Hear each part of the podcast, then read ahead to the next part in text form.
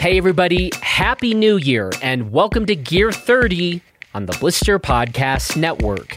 And if you are hearing this right now, then that means that the Earth has not been wiped out by a meteor strike, and I can officially congratulate you on surviving 2020. Great job, great job, team. Okay, Luke Koppa and I recorded this episode on December 30th, right after we got off the mountain, and we then walked into Blister HQ here in Mount Crested Butte to talk about some of the skis we've been testing recently, and then we talk about some of the most surprising products of 2020, as well as some of the standout products of 2020. From there, then, since this episode drops on January 1st, 2021, we thought we'd offer a few gear predictions for the new year. And then, as always, we wrap up by talking about what we're celebrating. So, that is what we have on tap for you today. And let's get to it. Luke Koppa, it is Wednesday, December 30th at 5 p.m. We are here recording our last Gear 30 episode of 2020 and assuming that the world doesn't end in like the next 36 hours or so, people will be hearing this on January 1st of 2021. We are so close to making it out, well, to making it out of the year of Ellsworth, as someone once declared 2020 to be and you know very early on in 2020 i'd like to point out that didn't work out so so hot the year of ellsworth turns out maybe not like if we had to do an objective review of you know say the last 2020 years if we just kept it to you know ad or the common era i don't really know that um 2020 is not making the podium I think I said it before when I think it's just a sign that companies need to go back to lightweight skis that are super tapered. No. Um, because obviously, when you don't do that, a global pandemic starts. what a year it's been. And you know, I think we're well aware of the challenges and the worst parts of 2020. There have been some good parts, and you know, I'm I am grateful for those. But yeah, mostly I think like a lot of us, I'm I'm actually like honestly, we were skiing today, and I was like, don't blow out your knee today or something to like like we just let's get clear of 2020, you know? So I don't know. Anyway, the year of Ellsworth, what a year. I've also recently really gotten to like kind of starting episodes of Gear 30 by talking about, you know, you. And I didn't have anything weird delivered to my house this week for you, but I did just ask when we were doing a little bit of a sound check. I ask one of my go to questions when I do this with people, which is Have you eaten any food today? Your answer was no. And it is now five o'clock, 5 p.m. on Wednesday. What's going on here? Um, my sibling, two of my siblings are in town, and I mean that, that's not like a great excuse, but my schedule recently has been wake up at six, work like the past two days, mount a bunch of skis, email a bunch of people, ski from like one to four, and then eat dinner as my sole meal. And honestly, like it's worked out better than I expected. Mostly, I haven't been drinking enough water, which has been bad. And it coincidentally coincides with uh, like I just spent a week in Wisconsin at home doing nothing, sitting in a cabin and eating and drinking. So probably not the worst time to eat a single meal Ah, each day. it's like a quasi fast for you. Yeah, I, I would say me the way I tend to equalize my weight, it tends to stay pretty normal. But when I do get go on the heavier or lighter side, I wouldn't say the way I go about balancing it out is the healthiest option. Uh huh. But I don't know. I feel fine overall. I was still skiing way faster than you, so I don't think food matters really. Talking shit in the last episode of Gear 30 this year. Well, today was the first day you and I have skied together in quite a while. In like a week and a half or so. Yeah. Yeah. And I, in my defense, I was on a new ski today, which I am. So was I. yeah, but you weren't figuring yours out. yeah. which we will talk about. Actually, let's talk about a couple of the interesting things that we have been on, well, since our last episode. One of the most interesting for me, yet again, is a ski by Renoun.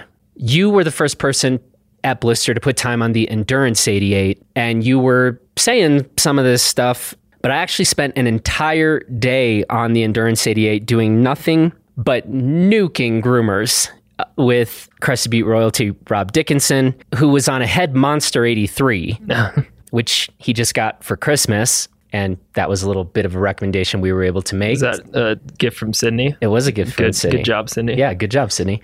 Yeah, we were just absolutely nuking groomers. And once again, it was honestly, I had the pretty much exact same experience that I had a couple years ago on the Renoun Endurance 98, where I was like, I can't believe how hard I'm pushing this thing right now. It's it's still crazy. And in fact, I think this is the craziest, most true marketing speak that we've come across in over a decade.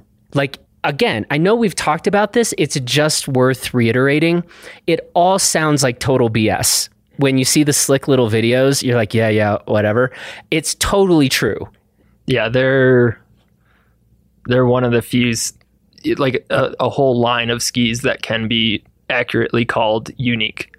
Um, yeah, that, I I really like the Endurance 88. Um, I talked about it on I think the last episode, and the interesting thing with that ski is it's not as wildly light as the Endurance 98. Yep. The 184 Endurance 88 is about 1950 grams, so not a super light ski. But my main takeaway is that it combines like all the best elements of a lighter ski without really any uh, many of the downsides. Like the swing weight, I would say feels lighter than it should be for how much that ski weighs. It feels really quick, but it behaves like a heavier ski when you're skiing it fast. Like it feels much smoother and more composed than it should. And yeah, I it's it's funny because I feel like when you first skied the 98, you were like getting mad at it Yeah. because you're like, I this this shouldn't behave like this. Yep. I can't bend it. Yep. Yeah, they're they're fun skis. So one question I had because you know we're we're skiing and we're skiing off of Paradise, and it was at this point things were pretty pretty scraped off where you're like, I really want this ski to like hold an edge, and I was jealous because Rob, I'm like, you are on perfect ski right now. So you know. I'm like kind of like, yeah, this lighter ski is going to kind of kick up or something. And we just kept banging out laps down Paradise. And it was like, wait, this is holding. And then it was funny. I told Rob that I, I sort of forgot, like, I should have gone back and read my Endurance 98 review first. But I remembered on like the fourth lap, I said the exact same thing in my Endurance 98 review that it's like, I finally stopped trying to like muscle the ski and like chilled out.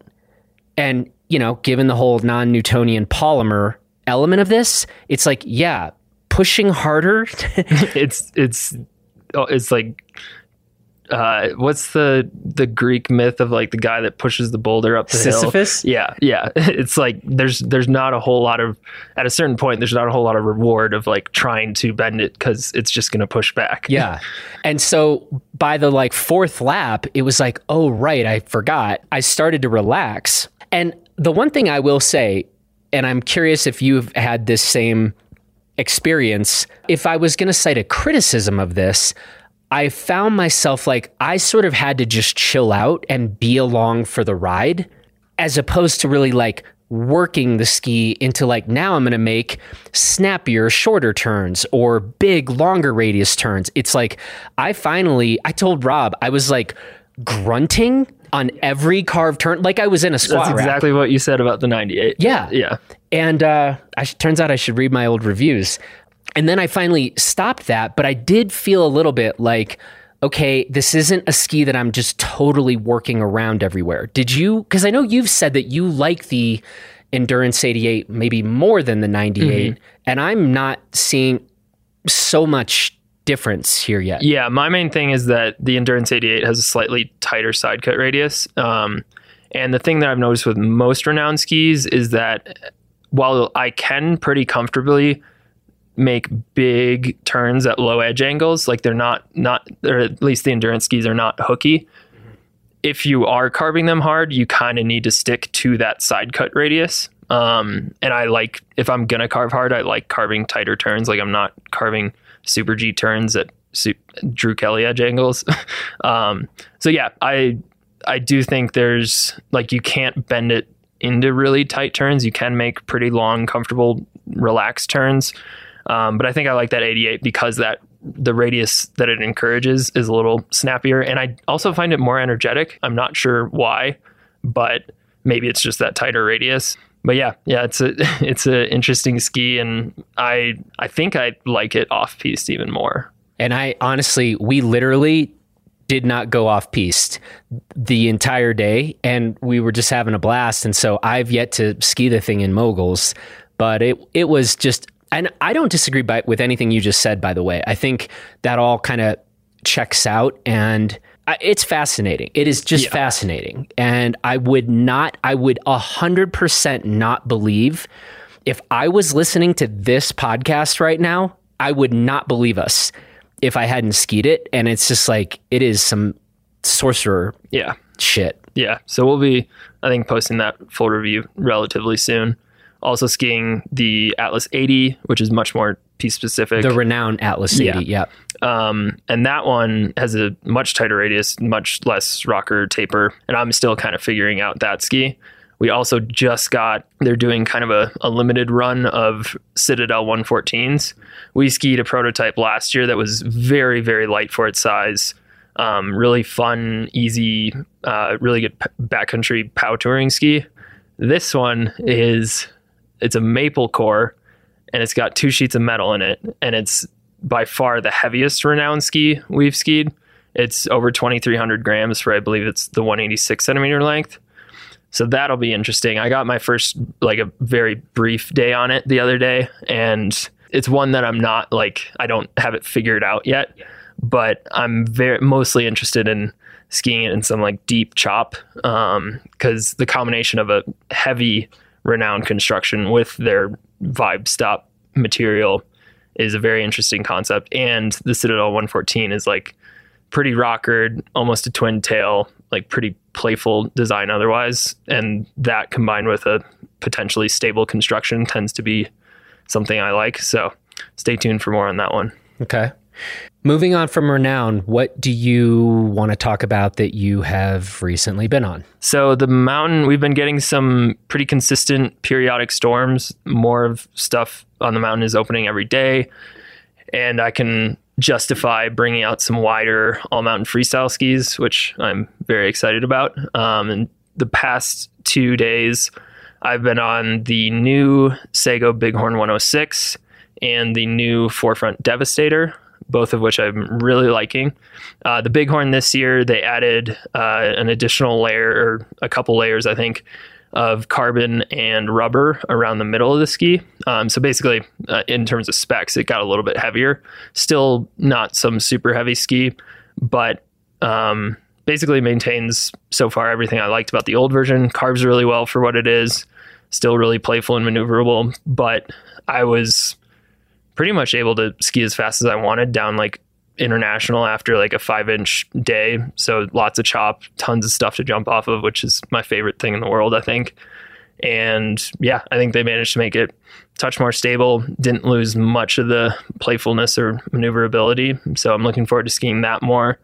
And the new Devastator has been kind of a surprise. Um, basically, it got a lot lighter the average weight for our pair of the 184 centimeter is like 1980 grams. The old one was like close to 2200. Used to be a pretty heavy ski, um, but I've been really psyched on how hard I've been able to push it, especially for how light it is. So that's a plus. It's also way lighter in the air. Um, also, I think a lot poppier too. Might just be the weight, but so they made it more playful. They made it quicker. It's quite stable for its weight, and I think it carves much better than the original. The original, like I skied it after you had skied it a decent amount, and so it wasn't like a fresh tune, but it was a little sketchy to me on like scraped off sections. Um, just didn't have the. It's a reverse camber ski. It's still a reverse camber ski, and those tend to not have that like the instant bite of a cambered ski, but really predictable on scraped off stuff and like in anything remotely edgeable. Like I've been able to lay it out, lay it over very hard. Um, it's got like a, I think our pair is minus 4.7 from centimeters, the mount point, but can drive it quite hard through the shovels, still really balanced. Um, yeah, overall, I think it's going to be a really fun, versatile all mountain freestyle ski. And the question I put to you is given the new weight and given how psyched you are just on the overall performance of the ski so far, is this now a ski that you would consider for 50 50 use? Yeah, I, I'd see no reason why not. Like, it's for me personally, I don't know if it's just because it's a nice number, but like 2000 Yeah. grams tends to be what I look for in like a true 50 50 ski.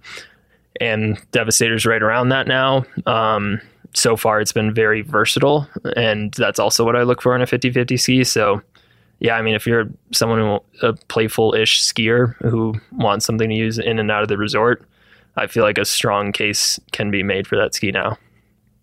Okay, so that's the 4FRNT devastator. What else do you want to talk about? Um, there's one that I can't explicitly talk about. It's a Ah, new ski from Salomon. Showed up this morning, Yeah. mounted it five hours ago, skied it today. I really, really like it.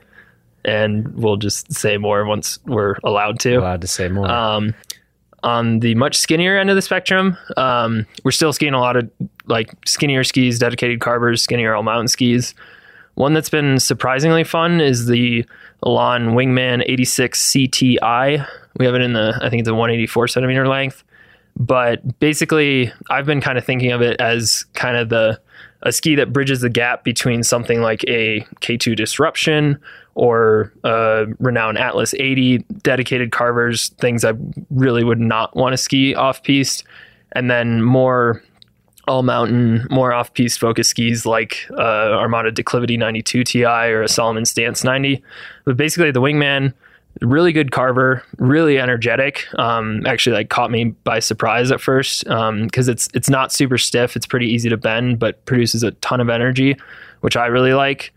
It's not wildly light. Um, our pair came with uh, plates already installed, but I think the ski is around 2,000 grams. So decent suspension and surprisingly pretty good off piste. Um, I like it's definitely a ski that requires like slightly better technique, more weighting on weighting of the ski to work it through big bumps relative to something like a stance 90 or a declivity, but n- definitely not like something I'm scared to take off piste. And again, quite lively, which I like. Um, the other interesting thing is, especially for a ski with that shape, pretty minimally tapered tips and tails, not a ton of rocker. Its mount point is around minus eight centimeters from true center, so not super far set back, which is maybe part of why I like it. But all in all, like for a ski for people who really like to carve, but also spend a fair amount of time in bumps and trees, I think it's it's a pretty solid option. Hmm. Yeah. Okay, random question. I have yet to ski the Armada Declivity 92 or the Elan Wingman. Which ski do you think would be more up my alley?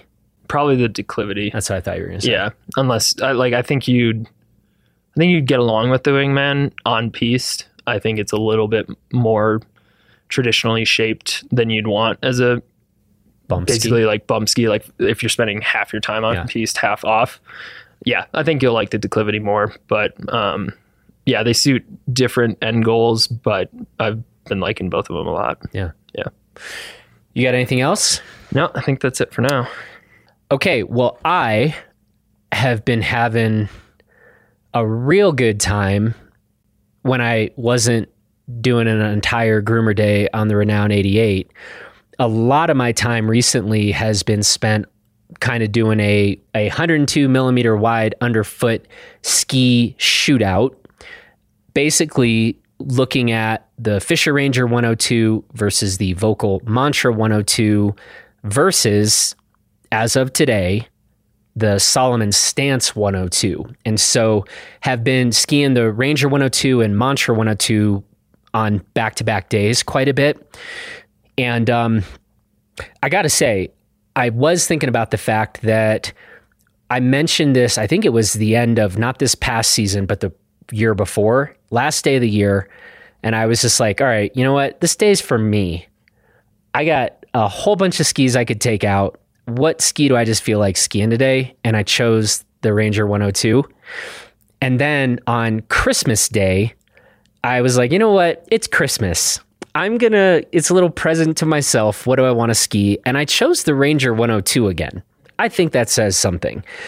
Had a blast. We kind of had a big Christmas Day fun friend shred. Everybody was masked up and all that, but uh, it was a really good day. And by the way, I did just ski it on the line.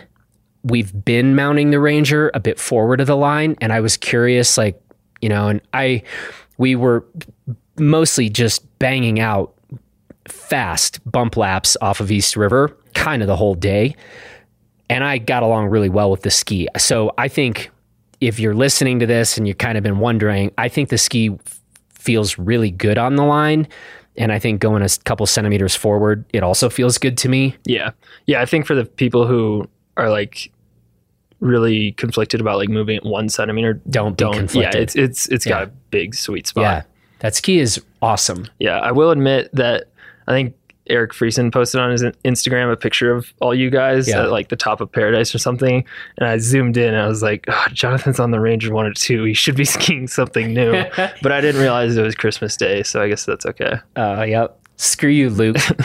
and I have been, you know, like I think like I had been putting quite a few days on the Mantra 102. And look, I think the punchline there is the Ranger 102 and Mantra 102 are pretty different skis. There Yes. should not be many people confused about which is going to better going to be the better choice for them. And bottom line, I think really strong or really heavy skiers may just prefer that Mantra 102 is a more stout ski. That Ranger just feels like a really nice mix of stability and quickness. You know, so two really good skis. I really like both of them, but they're they're distinct. Yeah. Now I feel like I need an excuse to ski the Ranger 102 again. No, no one needs your input. No one needs your input on stuff. you, when I first put out that review, I was the only one who had skied it. And you're like, Luke's crazy. Like, why does he like the ski so much? And then you got to ski it. Mm. Is that right? Yeah. Huh. Well, I still think you're crazy, even if you got Yeah, lucky. for different Even- reasons. broken clock is right. What twice a day? yeah. See? Um, now, that brings me to the Salomon Stance 102. And this is an interesting ski. A lot of tip rocker and a lot of traditional camber underfoot. And we did what we often do, which is like we mounted this thing and just went and got on it right away. And I I it didn't it wasn't one of these skis that just instantly clicked with me, I will admit, which actually when I skied the Stance 96 and 90 both of those felt pretty point and shoot. Like I just ski got in them. Okay, this is what the ski kind of likes. Totally fine and feel like quickly adapted. I I didn't adapt all day to this one, and I think my sense is there's a couple things potentially going on. One, I am going to be pretty curious to play around with the tune of this ski. Um, it did not. It. I mean, especially coming from like a Ranger 102, which feels to me like a bit of a pivot stick and quick. This. Um, it could just be an element of how much traditional camber there is underfoot, but the ski certainly doesn't feel loose. Um, the other thing is it felt really, really stiff to me underfoot, and nothing wrong with that. But like, even though we have described the Mantra 102 as like a stout ski, I never have skied the Mantra 102 in bumps or on piste and felt like I was working with an incredibly stiff midsection. Yeah. And it's funny, obviously, we were skiing today talking about this, but you were saying you felt a little bit of that flex pattern thing, a really stiff kind of midsection on this stance 96. Yeah, yeah. I felt uh, some. It's been a while since I've skied the 96. I've been mostly on the 90 recently, but I think it makes sense when you look at the design, like the 96 and the the 102. The flex hand flexing them, they feel quite similar. And the thing is that like they are, they're not super burly at the ends, Right. But that's pretty much just the rockered portions. And especially in the tip, the way that their tip rocker is, it, it rises up pretty quickly mm-hmm. from where it starts. So you're not often going to be engaging those softer portions, and the rest of the ski is quite strong. So I, I feel like I do remember something like that on the 96, and it almost led to one of my more spectacular crashes last year coming down from East River. There was perfect cord on the right side right before the lift, and it was apparently like not really packed down super hard. And I tried to carve it really hard, and it basically just stood me up in a turn. It like dug in and stood me up, and I was probably doing like 40 miles an hour on one foot, like very close to the lift line at that point. But yeah, something that I could see, especially because the Stance 102 has even more tip rocker, um, and you're mostly working with that strong midsection. Um, the tail rocker line is much lower, so I feel like you should still be able to engage that softer portion at the end. But yeah, it'll be interesting to keep Yeah. skiing it and see what we think. Yeah. But I would at least say if that if people are listening and are like, okay, well now I'm sort of confused. What I I think the clearest thing I can say is right now, my sense is that stance 102 is I'd say much closer to a mantra 102 than like a ranger 102. And right now I would also say that I think I mean, it, it skied beautifully on piste, um, but we got some figuring out to do. And right now, I would be encouraging strong and or heavier skiers to be considering or looking at that stance 102 in the same way that we might say that for the the Völkl mantra 102 that's kind of where we are so far but i'm definitely looking forward to continuing to get time on that one so yeah, Luke. So you were having fun on your intuitive skis today, and skiing faster, but I was doing work. Yeah. Well, if it makes you feel better, there was zero visibility on Monday, Oh right. and I was running on six hours of sleep in 48 hours, and I was on a brand new ski. So I, f- I feel like I kind of went through the same experience. Okay. Um, At least you could see. I could ski. I like to be able to see. That is something about me. Um, I am soon going to be sort of cycling back and putting time again on the Nordica Enforcer 100. We did just get that retuned, and I'm also going to be curious to see if my thoughts on the new Enforcer 100 are still the same on what we've said so far, or if we get a bit of a different personality there. So, got a couple of skis we're going to be playing with the tunes on. Yeah, a couple would be an understatement. Yeah. Um, but yeah, let's uh, let's talk a little bit about this past year. A couple things we were going to do. We wanted to talk about some of the most surprising products we've been in. What do you got? Um, for me, the one that stood out mostly because I didn't have any experience with the brand prior to this was the Majesty Super Wolf. Um, it's a relatively skinny, fairly lightweight backcountry touring ski, and I just loved it. Um, as we, I think I've said before on this podcast, Salomon Mountain Explorer 95 is still kind of our benchmark in that category. And after skiing the Super Wolf most of the spring and summer, my general takeaway was that I would be equally happy on both, which is very, very, very high praise. The Super Wolf has a way cooler top sheet, so, so I think I'd pick that. Um, but yeah, just like such an intuitive, predictable ski that skis really well for its weight and isn't terrifying once you get it off consistent snow. Um, yeah, just got along really, really well with it. Well, first of all, I agree with all that. Um, for me, it would probably be the ATK Raider 12, mostly because I just, for the most part, hate tech bindings and love to ski tour. Well, I like I like them uphill. I love tech bindings uphill. Um, I love going downhill, not in pins, and was very just overall impressed with the performance of that ATK Raider 12.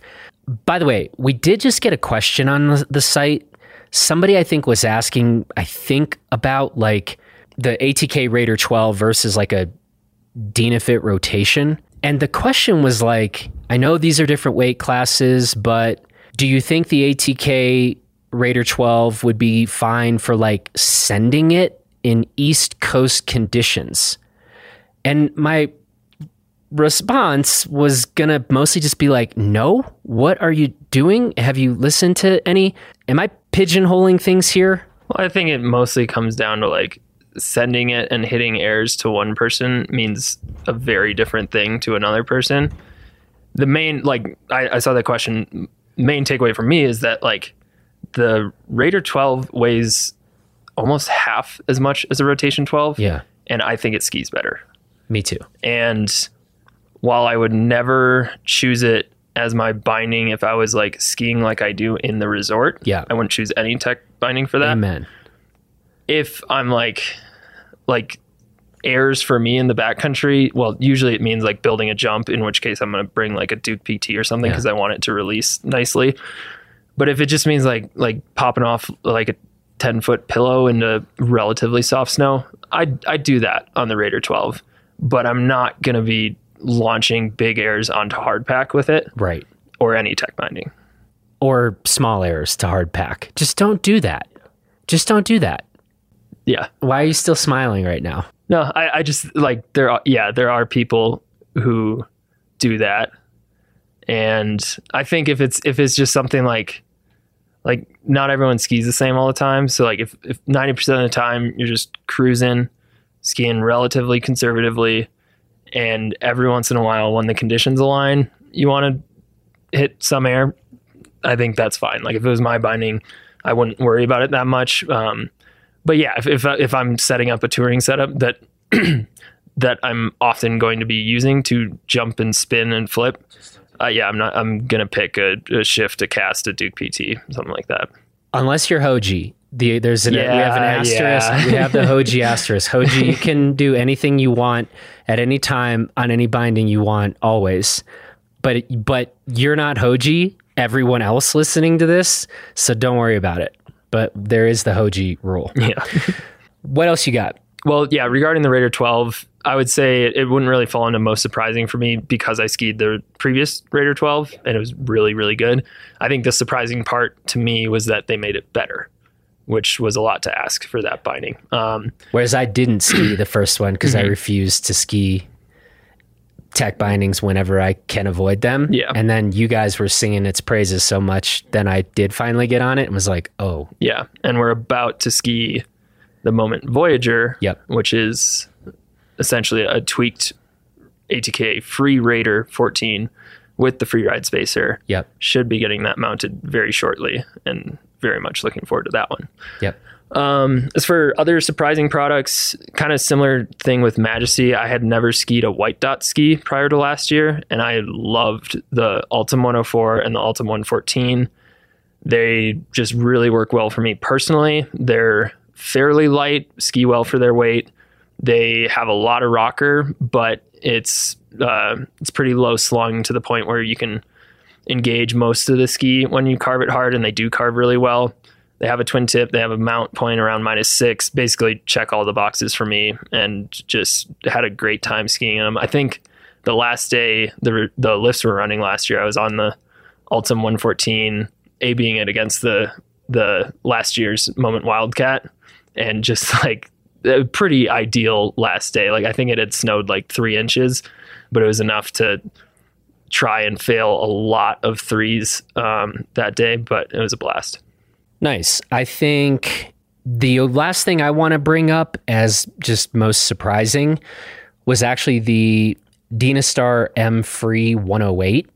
The biggest thing is we, I think all of us were just really surprised how loose that ski feels.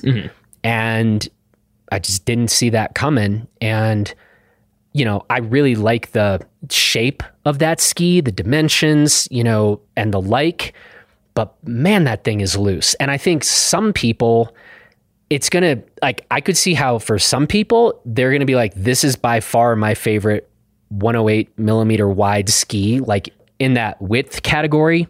But I think for other people who are maybe used to, you know, more of a Cochise or something, it just feels w- surprisingly different. Yeah. uh, would be the right word here. So Yeah. anyway, I think Yeah, that we're- was We're hoping to get on the 192. It's because we skied the 182, Yeah. which, and I mostly just wish they would make a freaking 187 or something. Yes. because Dear it's, ski it's companies. A, it's not light, and it measures like if straight tape length, it measures pretty true to length. So like the 192 is going to be a big ski, but we shall see. yep. Standout products. We want to talk about a few of those. Yeah, so I last year there weren't like there weren't a ton of products that like when I think of skiing last year, I think of certain skis. But the K2 Reckoner 102 was probably that ski for me. It's I've talked about it a bunch now. It's just so so playful and for being so light and soft, the the thing I keep thinking about is I just think every element of its design works really well with the other elements. It just feels cohesive as a product to the point where I like I could ski it way harder than I think I should be able to on a light, soft, pretty center mounted ski. Um, so that was the one that just like really stood out as offering a unique ride to the point where I really remembered each day on it. Mine, we've already talked about it, so this will be the shortest answer I ever give. Um, Völkl Mantra 102. Really good, really interesting, well done. Not for everybody, but for the people who would be into it, it's a very well executed. I want to say machine. That doesn't really work. Yeah. It's a well executed machine, Luke. All right. Okay. Well, I need to talk about apparel. Oh, God. Um, the Strafe Cham kit Oh, yeah. is my now my favorite backcountry touring outerwear kit. I wore it for a what turned out to be I think a 11 hour day in on Memorial Day weekend, so not cold. Kept it on the entire time from 3 a.m. to about I think we finished like 2 or 3 p.m. And it's just like the breathability is fantastic for a three layer shell. It's fended off all the water I've been able to get it in. Um, and the feature set I think is basically perfect for what I want. I like that it's not super skinny. Overall, just love that kit. And then I have to ta- talk about an anorak. Uh, the My mentioned, apologies. mentioned this one before, but the Houdini shelter. It's not like it's not like the Cham where it stands out for its performance traits, but it is a. It's extremely comfortable. It is waterproof. It is fairly breathable, but mostly it's just a beautiful garment. It just looks so good. And it's not really a ski shell, but I've still been wearing it a lot. And it lets me do an all black kit this year, which is pretty cool. And it looks really good off the mountain. And I just want to give props to the designers at Houdini because it's just gorgeous. Great job, designers at Houdini. You you almost made a really good jacket. You were so close. They make a zip up version, which is also pretty good How come you don't spend all your time talking about that? Like because it doesn't look as cool. And Sam has this it. is like being like, I want the car that only has two wheels. It's not at all. It's just like that. It's like, no. Yeah, it's just like Putting on a jacket is not challenging. someday, ladies and gentlemen, maybe in 2021, there's going to be a Gear 30 where it's going to start by Luke saying, like, you know, I was thinking about it last night and I finally realized I've come to my senses. Anoraks are stupid. I've said they're stupid before. I've never argued that they're functionally better than a full zip jacket. But unless like I separate my shoulder and I can no longer like raise my arms above my head, I'm still gonna love them. Again, I apologize, you know, for Luke, everyone. Um, but, you know, Luke liking Anoraks, not the worst thing that happened in 2020. So we at least have that going for us. They also now make a pink one. Okay. Okay. Well, that's it. I hate that we are wrapping up our standout product talk with a dumb anorak, but I think that's what just happened here. Yep. Okay. Predictions. Given that we just came through quite a surprising year, it feels, I don't know, cocky or something, arrogant to offer some predictions here for 2021, but I don't think we have anything that's where we're going out on a limb in a big way. So, and we're talking gear predictions here.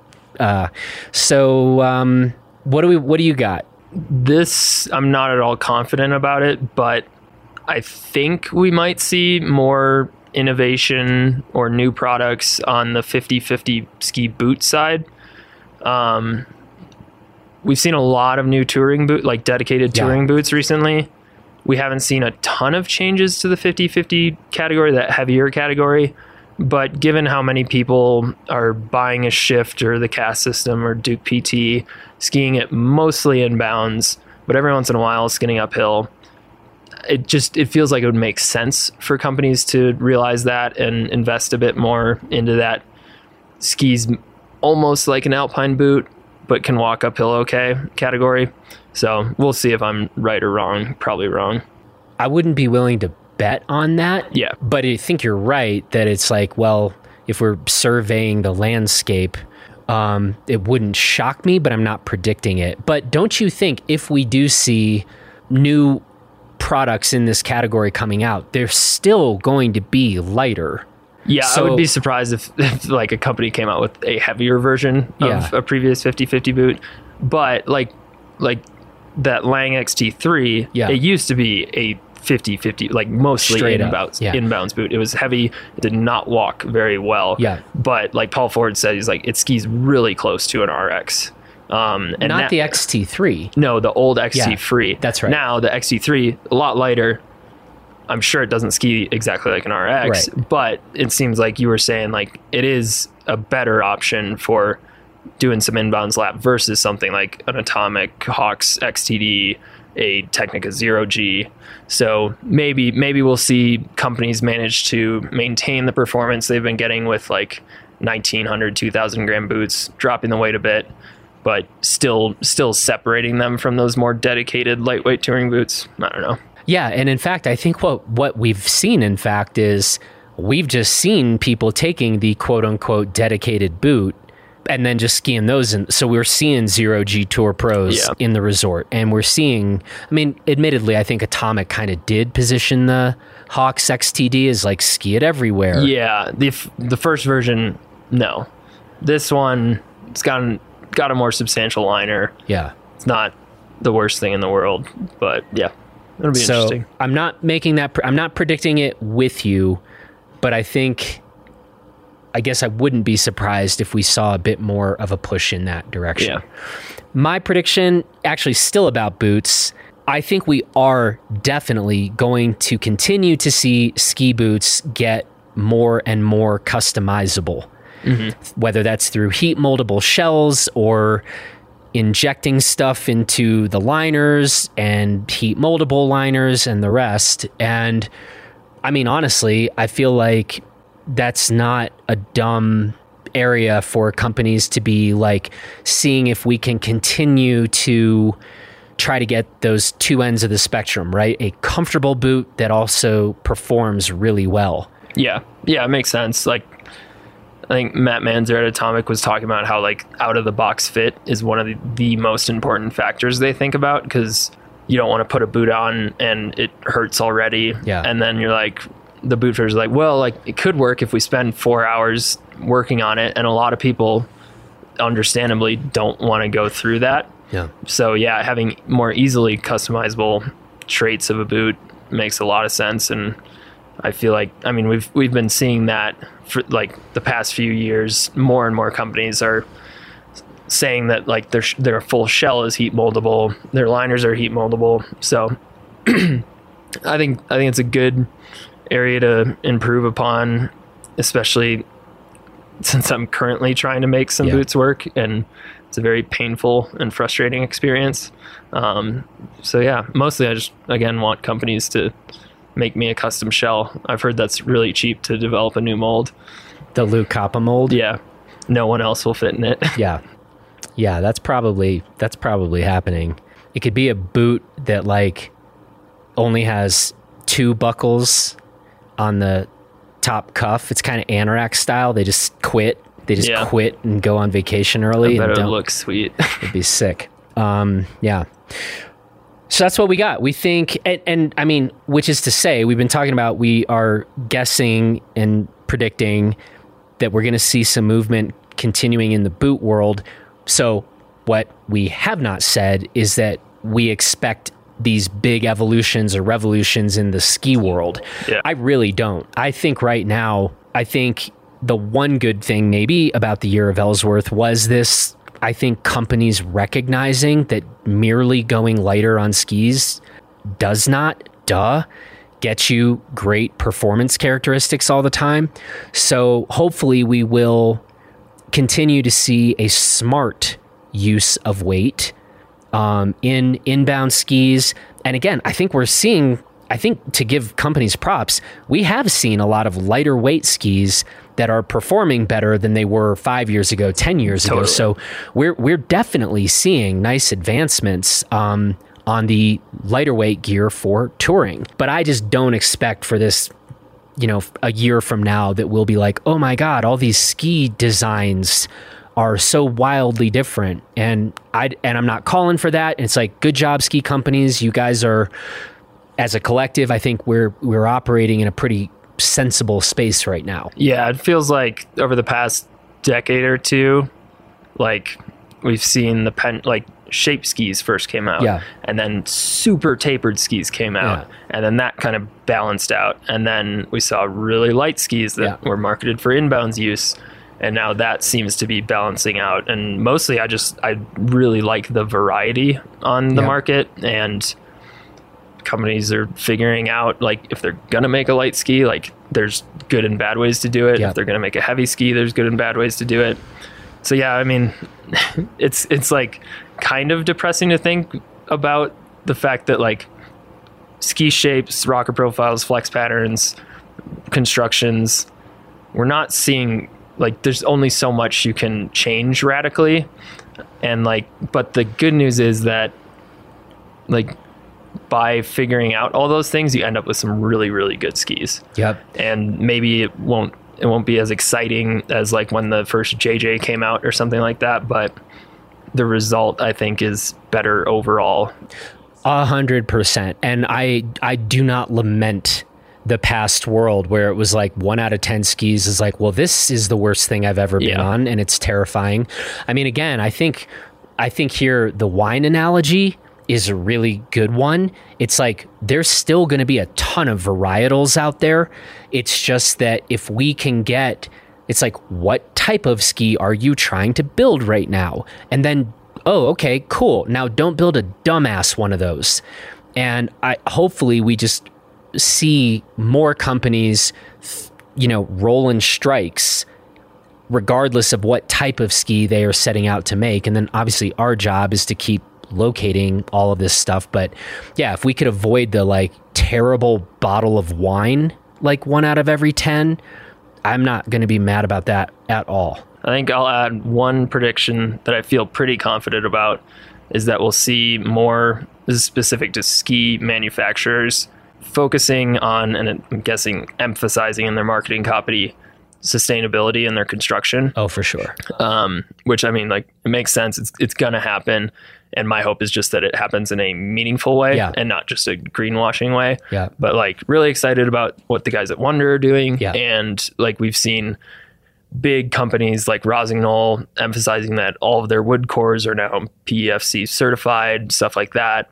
Um, so hopefully that continues to go from just marketing s- or like borderline just marketing stuff to more uh, substantial ways to slightly decrease the environmental impact of skis because I feel like in the past it was an afterthought. Like, Total Yeah. afterthought. so at the That's a very great- least, people are thinking about it. That's a great. And and that's how like innovation actually works, right? It's like, hey, congratulations. Shapes and flex patterns and weight, we've got a pretty good collective handle on that. So we don't need to reinvent that wheel wildly. And I, I think the companies that really can figure out how to do things now on some on some other verticals like sustainability it's not about coming up with some insane new rocker profile it's coming up with the insane new more sustainable construction and that will be news. And like you say, I mean, it needs to be meaningful and not merely marketing speak.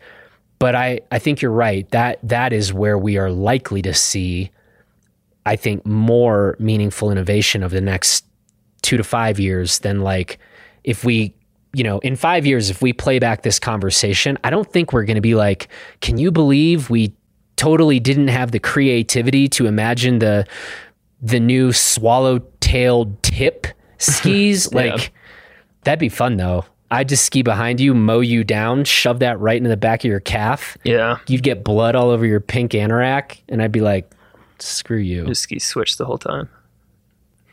So I could defend myself. Anyway, I like that vision of me stabbing you in the calf with my swallow-tailed tip ski and then blood all over your pink anorak. I'm glad we could end the year. Well, once we get the uh, season forma, I'm going to ski switch into you with it. Damn it. Um, I, I didn't even have that idea before, but now Oh, I shit. do. Well, it's time to end this episode with our What We're Celebrating segment. I just have one real clear thing, I guess, for this year. I'm sad to say that I'm very much prepared to celebrate the end of the year of Ellsworth. Uh, I'm sorry, everybody. Uh, I didn't mean it. I am glad that ski weights are being reined in and we're not seeing as much ski taper on stuff. But if I opened up Pandora's box with that statement, I just want to apologize to everyone. Yeah. I think, yeah, you need to. Okay. Did you have anything else? I'm just glad to be skiing. Yeah. Like in the grand, like 2020 has had a lot of not great parts of it, to say the least. But the fact that lifts and ski resorts and mountain towns have so far been able to figure out a way to make skiing happen. And so far, it seems to be pretty successfully and safely happening.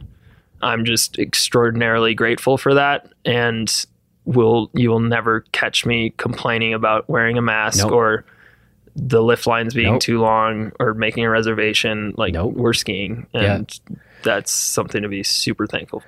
Yeah, and I mean, I guess we have to say, you know, shout out to our friends in Europe, where Yeah. I'm not sure that that's the situation currently, but um, it is certainly we can we can only speak for, well, certainly our first hand experiences here in Crested Butte, but it's working out really well, and shout out to the folks running reservations and the chairlifts and everything else, and largely we're seeing people be in compliance, you know, like we're not seeing issues. And I'm like, I totally agree with you. I will happily deal with all these tiny, tiny little extra steps. And the reports I'm hearing from other places around the country is that it's going well there too. So Mm-hmm. it's probably time for us to get an update soon from Yeah. the folks in Europe. I'm not sure why we're not able to tell the same story there at the moment, but um, Yeah, just know that we're not not taking it for granted at all. not taking it for granted at all. Um, well, hey man, another year. Wow. Quite the quite the year. I think we've got some things to be excited about for 2021. Part of that is some of the lessons I hope we've learned from 2020 and we're still working to implement some of those lessons and we're still bringing about some new initiatives around here. We've got this blister summit that we are moving forward with and the initial responses to that have been exceptional and we are working very hard to bring this about in a very responsible way and we're committed to doing that and um, it's going to be an interesting year that i am certain of Yeah, and we're already starting to hear about products for the 21-22 season. yeah There are some exciting ones. yep Makes my brain hurt thinking about next year, but um, yeah, we'll be saying more about that stuff in the coming months. Yeah. Well, hey, thanks. Another year of Gear 30 banked. And uh, now we just need to not have a meteor take us out before. Now that you said that, it's I know. going to happen. I know. So if if you're hearing this and there was a meteor strike, I'm going to apologize. I'll start the new year. I'll end this year with an apology for the year of Ellsworth, and I will. We can all begin 2021 with my new apology for the meteor strike. Oh God, I should just stop talking now. Yeah. So I'm going to do that. And uh, yeah, Luke, see you soon. Everybody else, take care. We hope that by the time you've heard this, you've had a terrific New Year's. Bye bye. And that, my friends, brings us to the end of our first episode of Gear 30 for 2021. And if you are enjoying these conversations, then be sure to subscribe to Gear 30 and leave us that five star rating in Apple Podcasts. And tell your friends about Gear 30 so they can hear me threaten to run swallowtail tips through the back of Luke's calves. Who would want to miss that? Uh, I also want to say thanks to the strikingly handsome Justin Bob for producing this episode. And from all of us here in Crested Butte, Colorado, please take good care of yourself and everybody else. And we will talk to you again real soon. Happy New Year's, everybody.